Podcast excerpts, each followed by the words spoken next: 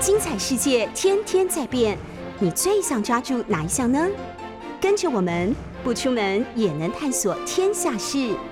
欢迎收听《世界一把抓》。各位早安，很高兴每个礼拜五的九点到十点啊，我杨永明会在这边为各位这个主持《世界一把抓》，我们讨论国际事务、两岸。跟你我关心的这个大事哈，那当然看到我就表示周末要来了，对不对？可是必须要讲，俄乌战争已经进行第十六天了，应该是。那这个战争其实现在还在延续当中。呃，我们整个来看，现在似乎三场战争正在同时进行，三场，一个当然就是地面的军事作战。第二个是在空中的认知宣传战，第三个其实是越演越烈的这个制裁战，而且不是来自于只有西方，那现在可能在压力之下，国际的这些企业到俄罗斯的反制裁，那这些情况三个战争同时进行，让我们看到了一些世界的真相，也当然看到了一些可能接下来。在这个三场战争交错哦，因为它并不是在三个各自独立的时空或环境，它会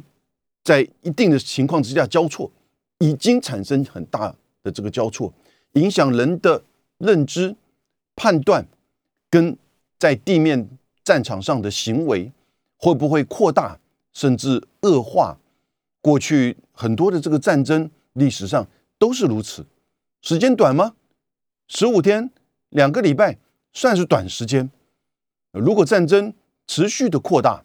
甚至扩大到乌克兰以外，哦，我要敲敲桌子，那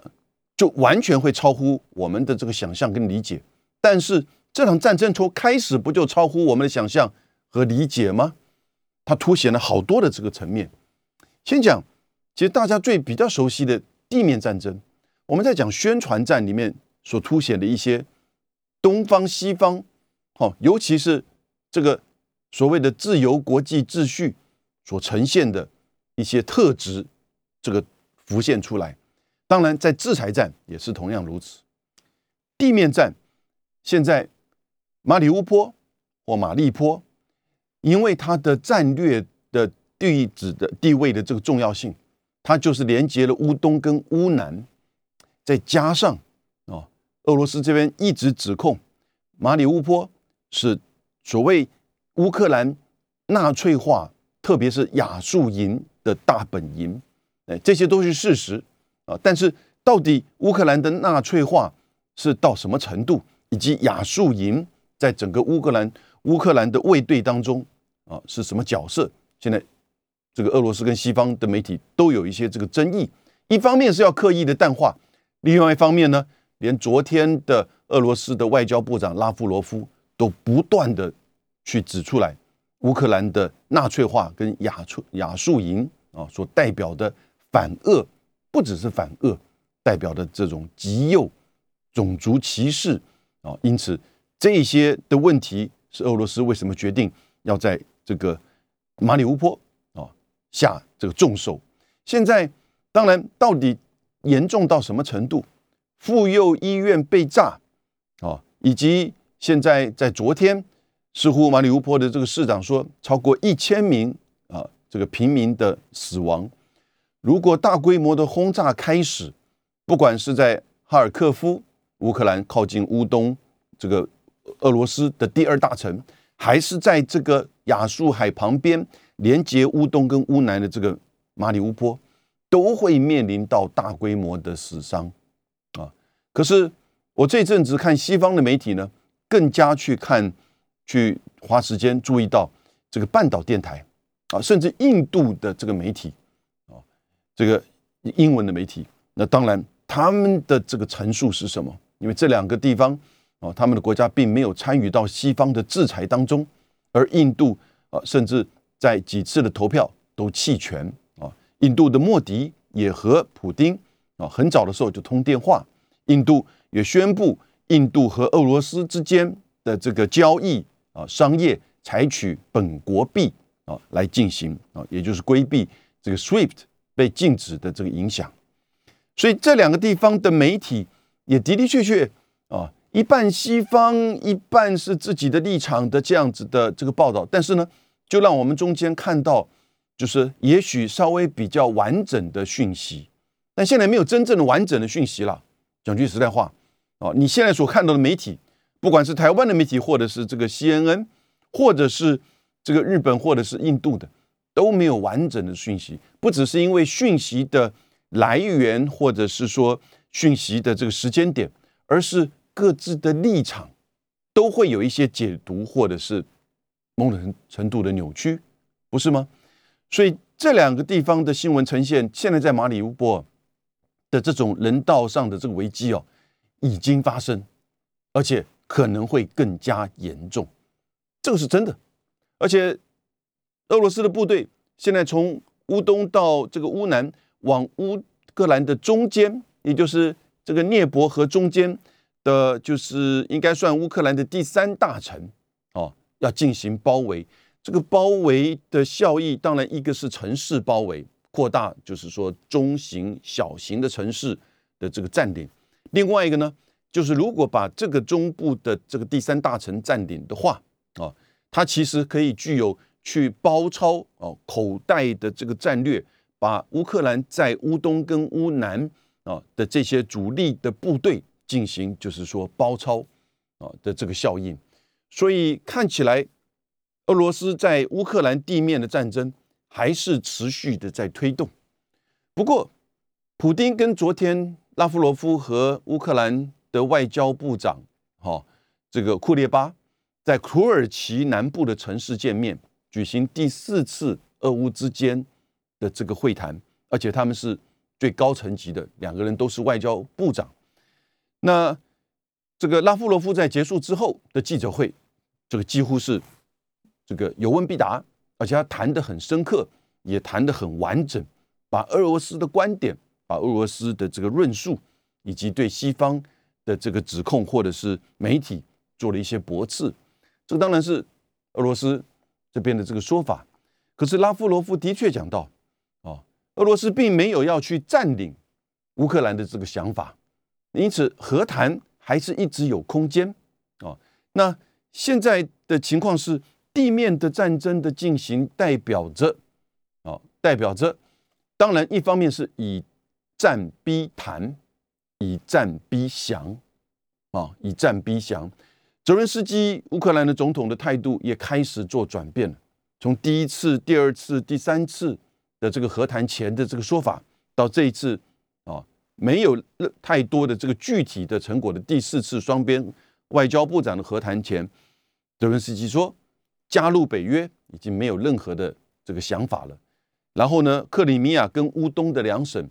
的法律地位可以谈啊，所以有一点在针对乌俄罗斯所提出来的四条件，克里米亚主权的承认。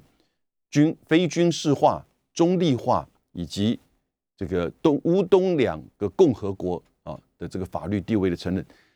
泽连斯基在回应，所以已经有点在谈判的条件上开始在做这个，就是这种放这种空中放话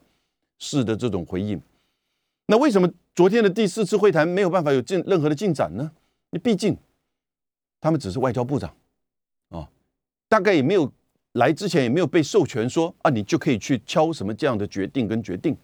啊，当场也不会说去打电话问说，哎，对方这样子讲，我们是不是要答应哦？所以昨天的会谈一开始大概就不是来来达成什么具体的协议。那当然之前谈到的人道或者是这些呃说法啊，也没有这个完全被拒绝，可是呢，也没有太具体的这个发展。但是中间呢？在土耳其的外交部长同时的出席情况之下，这整个会谈的意涵跟他的这种举办啊，跟他的这种格式，就表示说，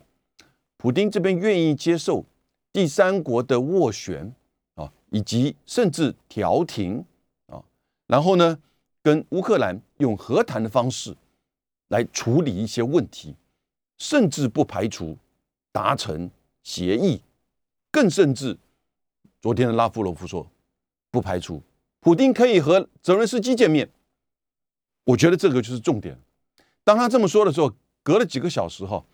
这个塔斯社就俄罗斯的官方的这个通讯社就再一次的重复，外交部长拉夫罗夫说，啊，在某一个时间点，普京可以和泽伦斯基见面，但是必须要有实质的意涵，实质的意涵是你要来真的跟我谈。双方现在把条件都放到桌子上，似乎你也大概了解。我现在的要求啊，同时当然，俄罗斯持续的在地面部队上做进展、做推进，但当然我们也看到更多的平民的死伤，而可能来的大规模的人道危机会发生。所以时间呢，时间这个机会之窗其实真的不长啊，真的不长。不要真的再等半个月或一个月，当地面部队更进一步的推展。做城市的轰炸或围城或占领，而更多的人道伤亡的事，那个时候你再回到谈判桌，其实已经是在战后的这种处理，或者是在做投降的这种，就是说协商。而那个时候，西方所可能给予的这种或所下的更大的制裁，那不只是针对俄罗斯的人民跟经济，甚至全球、欧洲都会，亚洲。都会受创，然后呢？更糟糕的是，会不会有更严重的哦，非经济制裁以外的战争的这种扩散？这都是我们必须要注意的。所以，接下来这周末到下个礼拜，有接下来这三到五天，下个礼拜，我觉得是个关键期啊，是个关键期。我觉得普丁跟泽连斯基一定要见面了。那只有这两个人能够决定了，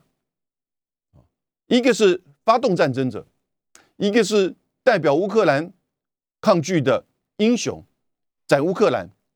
在西方的舆论当中，在全球的媒体当中，而现在很清楚的是，彼此的这个底线都很了解，泽连斯基也了解，普京大概没有想法，也不愿意去完全占领乌克兰。那当然，主要城市的占领现在是下一个阶段。如果和谈没有办法进行，那当然俄罗斯就会下一个阶段，就是要再进行主要城市的围城或者是占领，可能用它最小的代价，或者是用它最快的速度。这两个意义不一样。对他而言，最小的代价可能是围城；对他而言，最快的速度可能就是轰炸啊。然后呢，减少。你进行城镇战的这种能力，而接下来就可以进行更进一步的围缩小围城，甚至到占领，这都是大概现在在战略上、在战术上、在地面作战上，我们大概看了很多的报道，都可以想象的这个方向到了这个阶段的地面作战，大概就是如此。可是我们一直在强调的是，地面作战所引起的这些平民的伤亡，不管哈。不管到底是不是有一些是作秀做出来的，或者有一些是这个假消息，但是呢，那个数字是在增加的。举例而言，在马里乌波的这个妇幼医院，俄罗斯这边的媒体就不断的在指出来，如果就实际的这个空军轰炸，因为他们指控那个是被空军轰炸，那绝对不是战场的这个结果，绝对不是。这个医院的墙壁弹痕累累，轰炸怎么会弹痕累累呢？一定可能是在地面的爆炸或者是交火，但这些东西哈，其实所呈现的这个照片，我们很难去判断谁真谁假。俄罗斯这边也说，那个在被这个士兵运载的孕妇是一个呃，就是 YT 这个这个就是博主哦，他甚至连姓名。都写出来，可是也没有任何机会你能够去查证。现在双方都在做这样子的这个指控，但当然了，你必须要了解，这是俄罗斯在攻击乌克兰，这是俄罗斯的炮火在针对乌克兰的马里乌波。哦，不管他那边是有怎么样的战略地位，或者是说亚述营怎么样的战这个纳粹上的这些反恶或者是这个极右的这个主张，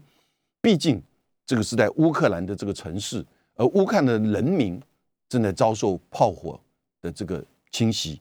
而当中其实美国的戏骨的一位就是这个女性的会计师，嗯，她显然战争发生之前回到这个就是说乌克兰，而在就是基辅。啊，基辅也同样遭受到一些轰击轰炸的时候，她跟她两个小孩当场就被炸死。这个新闻呢，现在几乎是美国媒体的这个头条。一方面是妇女跟小孩啊，二方面是这个跟美国的连接是，哎，他是在戏谷工作的啊，应该也有可能美国籍的这个美国人，或者是美国公司的员工，至少，所以这种连接哈。越来越多、越来越报道这个深刻的时候呢，你可以想象，我们现在讲刚才从地面战争讲到宣传战争，对不对？那现在跟各位讲，在这个第三个层面，就是制裁啊，这个制裁大概全世界目前将近五十个国家啊，因为从大概俄罗斯自己所提的不友善国家与地区，你去算一算啊，大概有将近五十个。啊，四十七还是到五十啊？那这些国家和地区，尤其都是西方，美国、加拿大、澳洲、纽西兰以及整个欧洲国家，包含一直过去维持中立地位的瑞士和芬兰，也加入了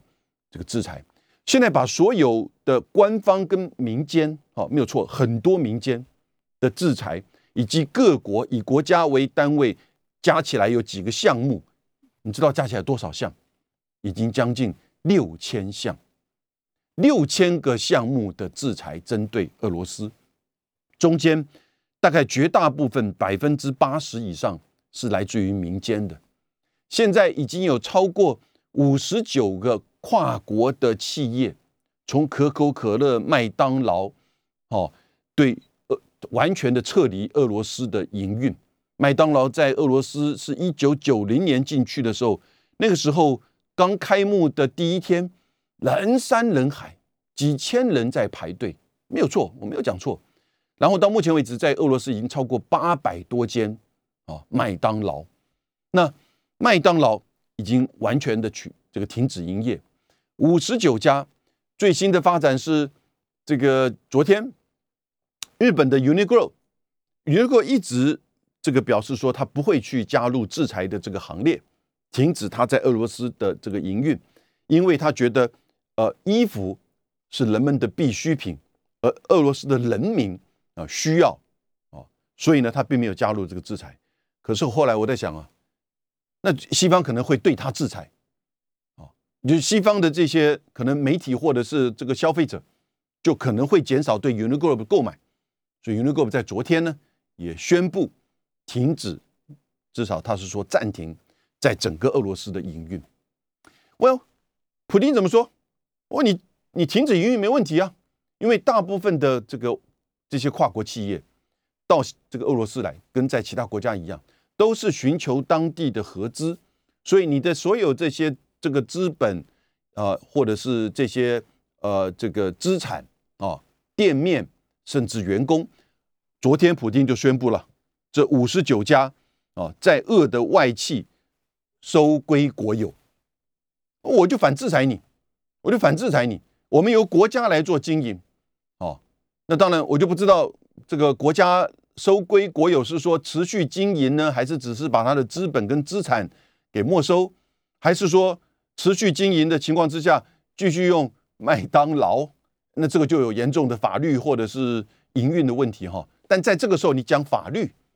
哦，我就不知道接下来他怎么做了。如果俄罗斯趁这个时候，俄罗斯八百多家的麦当劳继续卖薯条，我想当然那个技术一定在，但是原料哦、员工啊这些东西，这个做得到做不到，这都是一个大问题哦。但是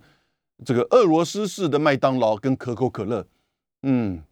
我就不知道。这个会产生怎么样更扩散的这个影响跟冲击？制裁大概目前为止已经扩散到整个对俄罗斯的人民的生活、经济，好，然后美国呢现在又提高到禁裁制裁原油进口，那尤其是在就是美国的国会跟民意，哦，国会跟媒体的这种双重压力之下，因为在三月六号的时候，哈，布林肯国务卿只是说，我们现在在考虑要可能针对原油来禁止进口，那结果他这么一说，哈，马上当天啊，这个全球的这个股市外资就开始做避险的这个动作，台湾的股市那天掉了五百五十点。还记得这一天吗？对不对？台积电也掉得很深，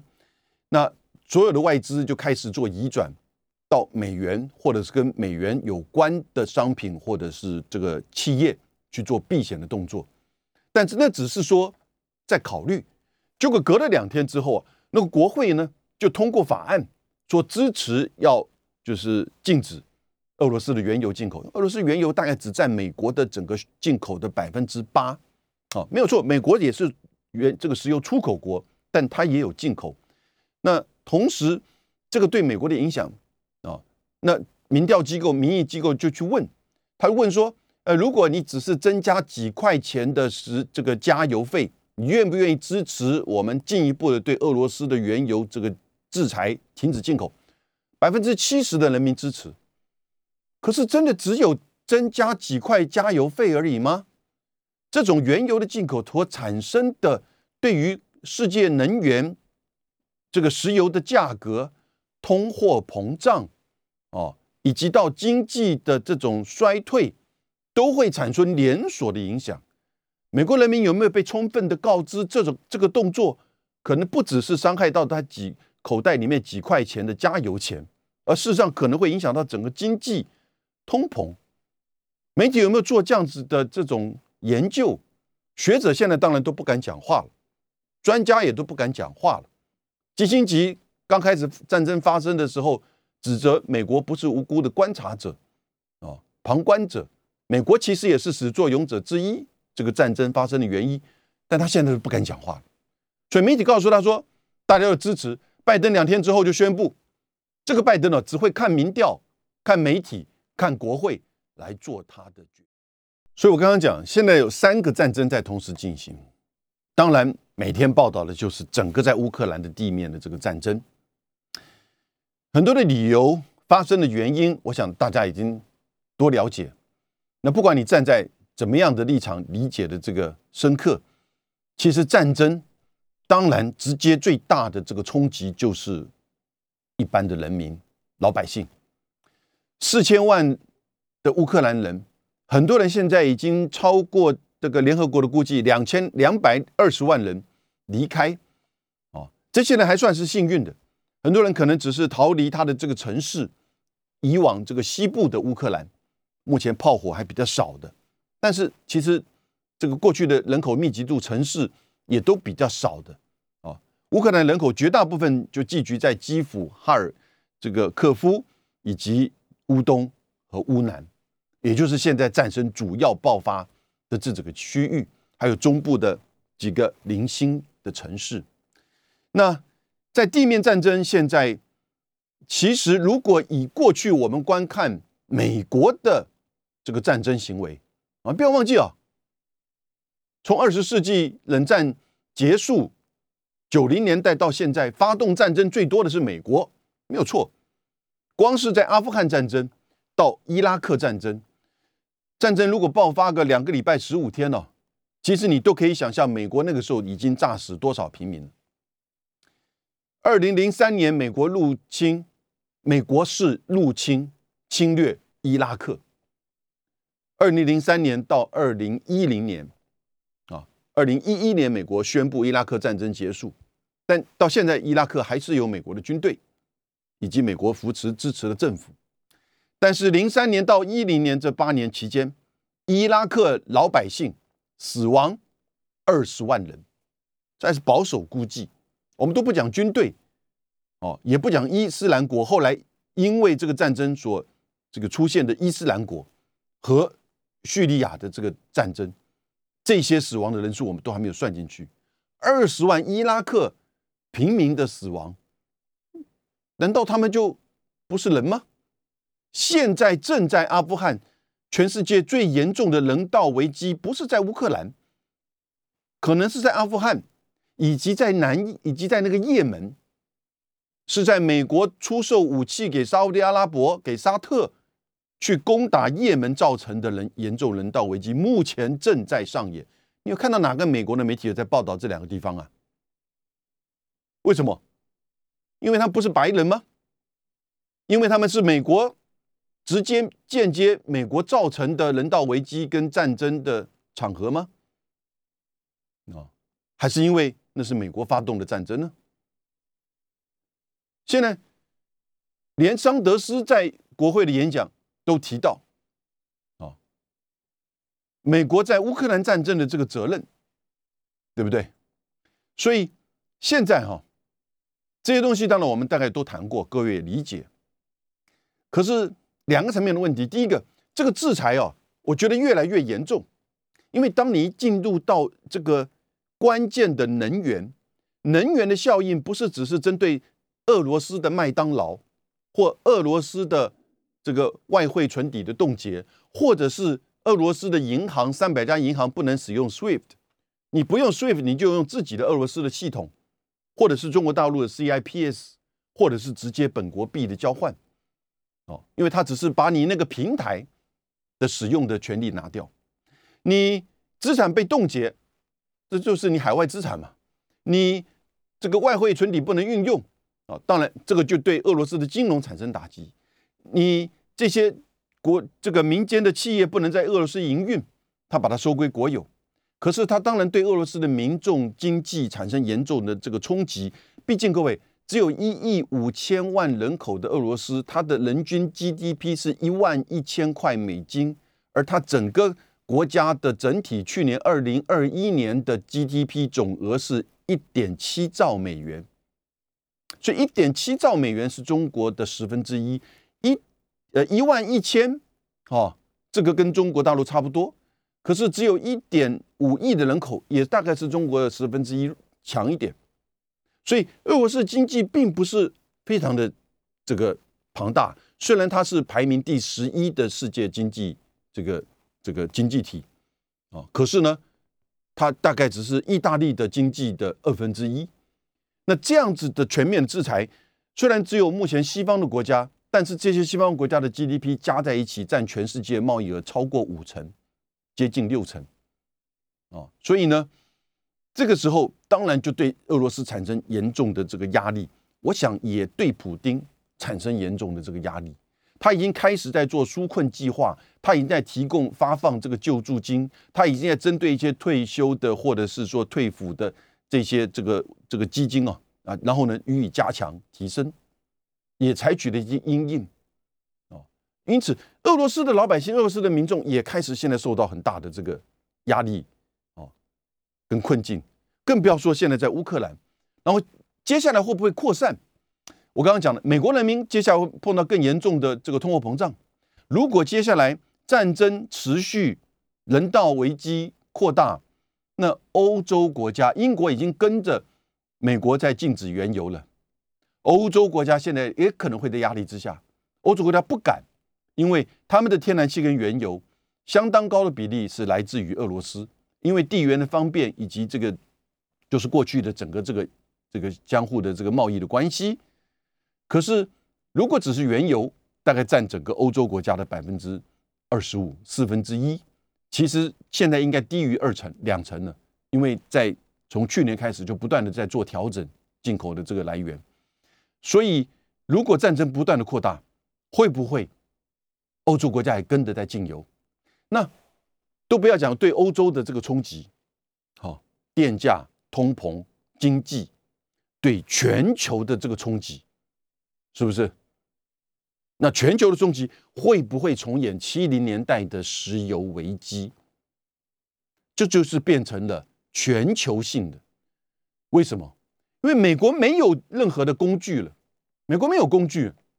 美国也不愿意用什么工具，美国不愿意用自己去跟俄罗斯谈。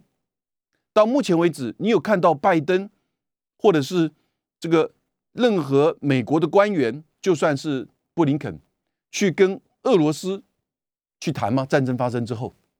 没有。战争发生之前，即使是有电话，也是不断的警告而已，而不是在针对北约的问题，好，或者是说针对这个要求停火、停战，哦，这样子要求。目前全世界的这个国家领袖啊。从法国、德国、土耳其、哦，意大利、芬兰、印度，哦，然后呢，这个阿联酋到中国，哦，都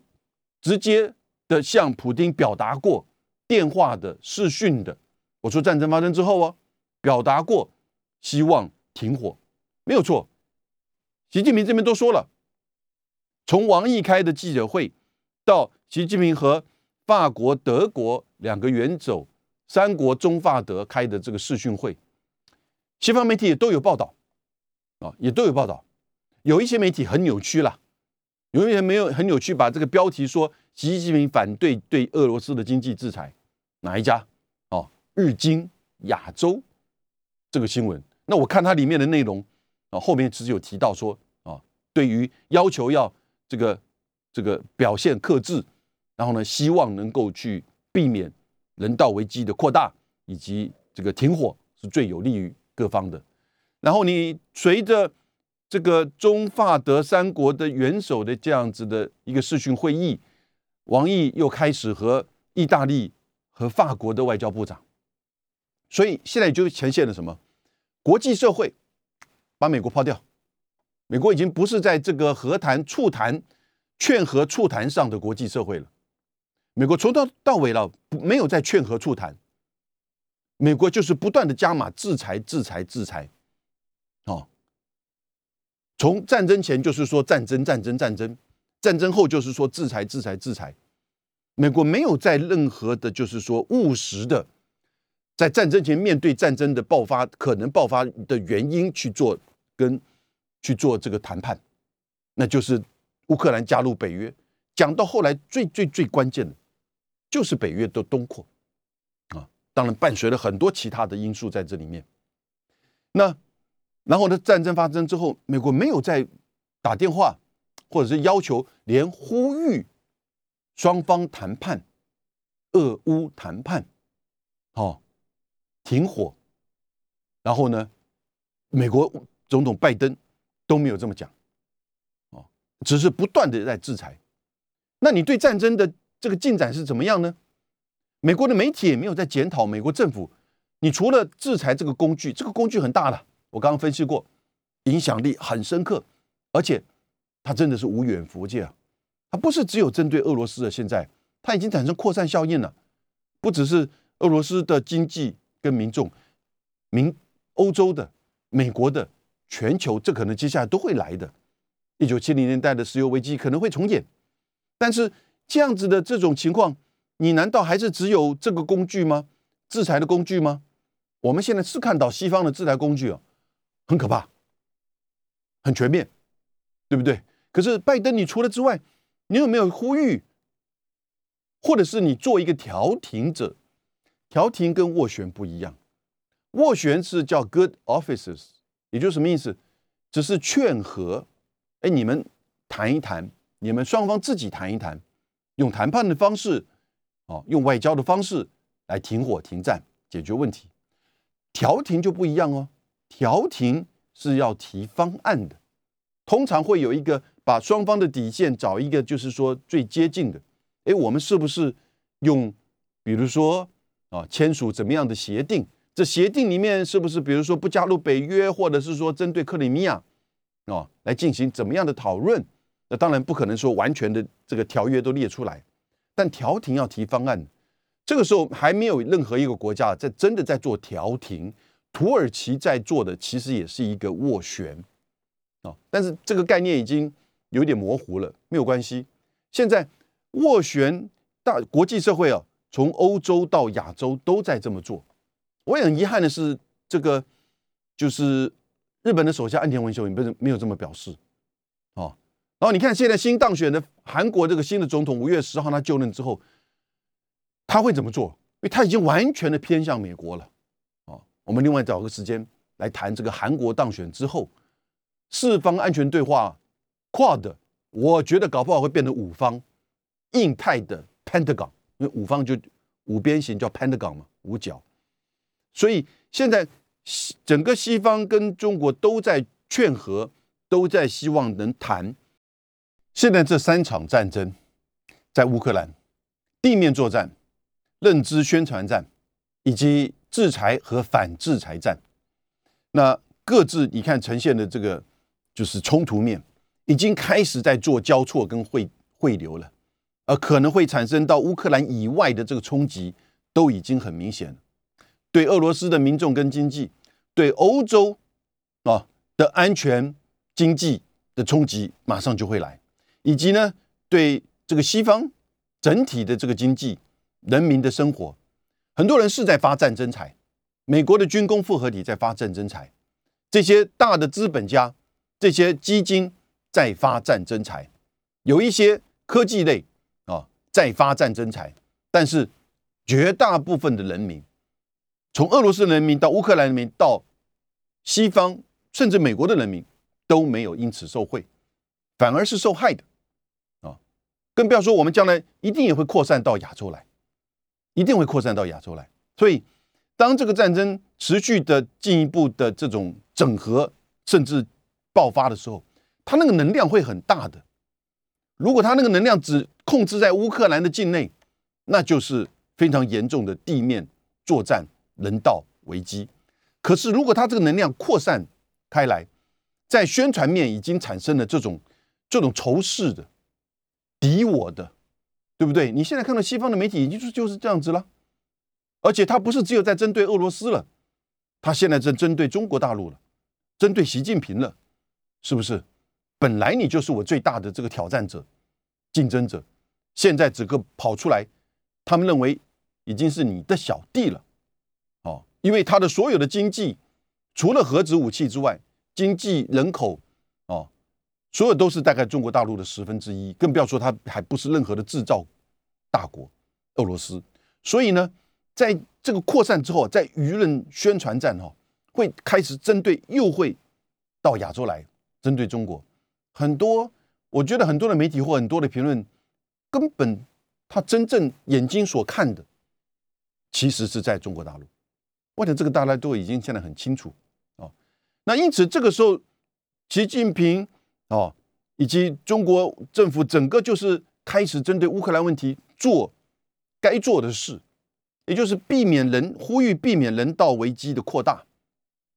王毅提出了六个倡议，然后呢，也开始跟和就德国、法国的元首，也开始和德国、意呃法国、意大利各国的这个外交部长在做串联，在做沟通。我觉得应该会有下一步，也就形成一个。国际社会一起来斡旋的氛围，当然没有美国哈，你把美国抛到旁边。这个时候，如果能够因此顺利发展的话，其实国际就社会看到一个多元的、多极的国际体系，其实是比较有利于大家共同的把我们的共同相互交叠的利益做整合。我们现在很清楚，我们共同的利益是什么。经济、人道、人民的生活，然后呢，国家的稳定、安全，对不对？以及每个国家的政治独立和领土完整，这些都是我们共同的这个利益。不要用战争的方式啊，尽可能来去处理这个国家跟国家之间的这个纷争。这不都是联合国的宪章吗？这不就是国家共同的这种交叠的利益吗？美国在这边不，你不管他怎么煽风点火，添油这个添柴，哦，火上浇油，各种方式说要波兰去给米格机给乌克兰，哦，那这是六号的时候，布林肯自己说，哎，我们这个开绿灯了，我们正在跟波兰的朋友讨论，就波兰就很生气嘛，你叫我，你等于要我去参战嘛，哎，那我去参战，我是北约的会员国，你是不是等于是支持北约跟俄罗斯看参战呢？是这个意思，但是居然说这是波兰各国个别的行为，哇，他就倒打一把，在没有跟美国商量的情况之下，那就说我把飞机给你，给你在德国的军事基地，你去给乌克兰，那你给我这些这个 F 十六，就美国马上说，呃，此举不可行，对不对？就揭露了那个，我觉得这有一点虚伪哎，也就是这个使使使道友不可以使贫道哎，对不对？那因此这样的情况，美国没有在任何针对整个和谈的这种劝和促谈上做任何的这个作为或表现的时候，国际社会啊，国际社会就要做。我觉得法国、德国啊，中国大陆现在这三个主要的国家。印度其实也有参与了，印度不是参与到这个平台，印度是直接跟俄罗斯的，啊，印度一方面可能是他考虑跟俄罗斯的关系啊有直接的管道，另外一方面他也考虑跟美国的这个四方安全对话、印太战略，他大概也不希望说给予外界他站在美国的这个对立面，但这个东西怎么站在美国的对立面？德国、法国没有站在美国的对立面呢，对不对？不管你把它讲到美国的对立面还是怎么样，因为。德国、法国是最直接感受到，我讲那个战争的能量如果扩散爆发到乌克兰以外的区域，德国、法国就直接影响，对不对？所以泽连斯基和普京一定要见面，只有他们两个见面！而且我希望在下个礼拜他们就找到机会能够见面。当然，这要可能之前，一方面国际社会的这个斡旋啊。它不是压力，它是一个氛围，哦，它是一个氛围，它是一个提醒，它是一个提醒给普京，也给泽伦斯基，你不要继续在那边做，就是以啊，现在去批评泽伦斯基，我都不好意思啊，讲太重的话，但是你知道我的意思。可是泽伦斯基现在已经开始在做，就是说务实的妥协，不要讲投降啊，没有谁投降。那，你去做任何的协议，不是任何一方投降啊，除非你被完全的占领，是不是？因此，在这个时候，泽伦斯基已经做了务实的妥协。一个国际社会，德国、法国，这个、这个、这个中国、意大利、土耳其、哦、芬兰、印度，我们也把它算进来，开始的这样子的这种劝和哦。然后，普京这个时候也了解到，啊，了解到这些国际制裁啊的压力，以及乌东、乌南啊到基辅，如果战争真的扩大，也不是希他所希望看到。他不是说乌克兰是这个俄罗斯的过去历史上的一部分，乌克兰人跟就是俄罗斯人是兄弟，基辅是整个东斯拉夫的发源。哦，所以对于基辅一直有一个感情，我觉得普京跟俄罗斯有这样子的这种认知，对不对？所以他也没有对基辅做什么大规模的轰炸。马里乌波是他认为那是亚速营这个纳粹哦反俄的这个集中，以及他们讲的乌东的这乌这个乌克兰的激进分子哦，但当然也不希望那边的这个人道危机继续的这个扩大。所以在这个氛围，如果下个礼拜。普京和泽连斯基能够见面，啊，你也不需要出来这个开记者会，你也不需要这个做任何的这个宣誓，也就是真真实实的把目前这个情况务实的啊，双方妥协，也没有只是哪一边单纯的妥协，双方的把彼此这个认知找到共同交集，然后呢，在这个国际劝和。斡旋的这个氛围之下，解决掉乌克兰这个战争，哦，我觉得这是唯一之途，因为现在美国都不做了嘛，是不是？那这些国家也都不会，欧欧洲国家也不会去军事再去援助乌克兰。乌克兰认清这个情势，对不对？泽连斯基也都了解了。泽连斯基哦，有一段话在上个礼拜的时候大骂美国，西方的媒体登出来，但是美国的媒体完全没有登。不管是哪一个媒体都没有登泽伦斯基大骂美国的那一段，啊，结果呢，这个因此你就泽伦斯基应该要了解，国际社会知道，来自于邻国或者是北约或者是美国的这个军事援助不会太多了，你只有靠你自己，你自己行吗？他自己最了解。你要更多的人员的伤亡、平民无辜的死亡吗？你要有这种现实的妥协。普京也是，国际社会的这个西方的这个制裁，当然也告诉我们了，大家，西方的媒体绝对不是中立的，西方的金融或者是科技的这些机制跟企业，在这种国家的机器跟媒体的压力下，也不是中立的，连瑞士、芬兰都放立放弃中立了，好多人把钱存在瑞士，现在可能要伤脑筋啊。对不对？怎么去做调整？所以，普京也要稍微做一个现实的了解和妥协。你要怎么样的方式去解决乌克兰的问题？哦，现在的这种地面上的推进已经取得一定的进展。对你而言，你要表达的意思也都很清楚了，也可以用和谈的方式，哦，和泽连斯基直接面对面。来达成一个这个共识，啊，让乌克兰中立化，啊，我觉得这至少能够做到的。至于其他的非军事化，我觉得乌克兰现在也不想要用大的军队了，所以呢，泽连斯基跟普京赶快见面和谈吧。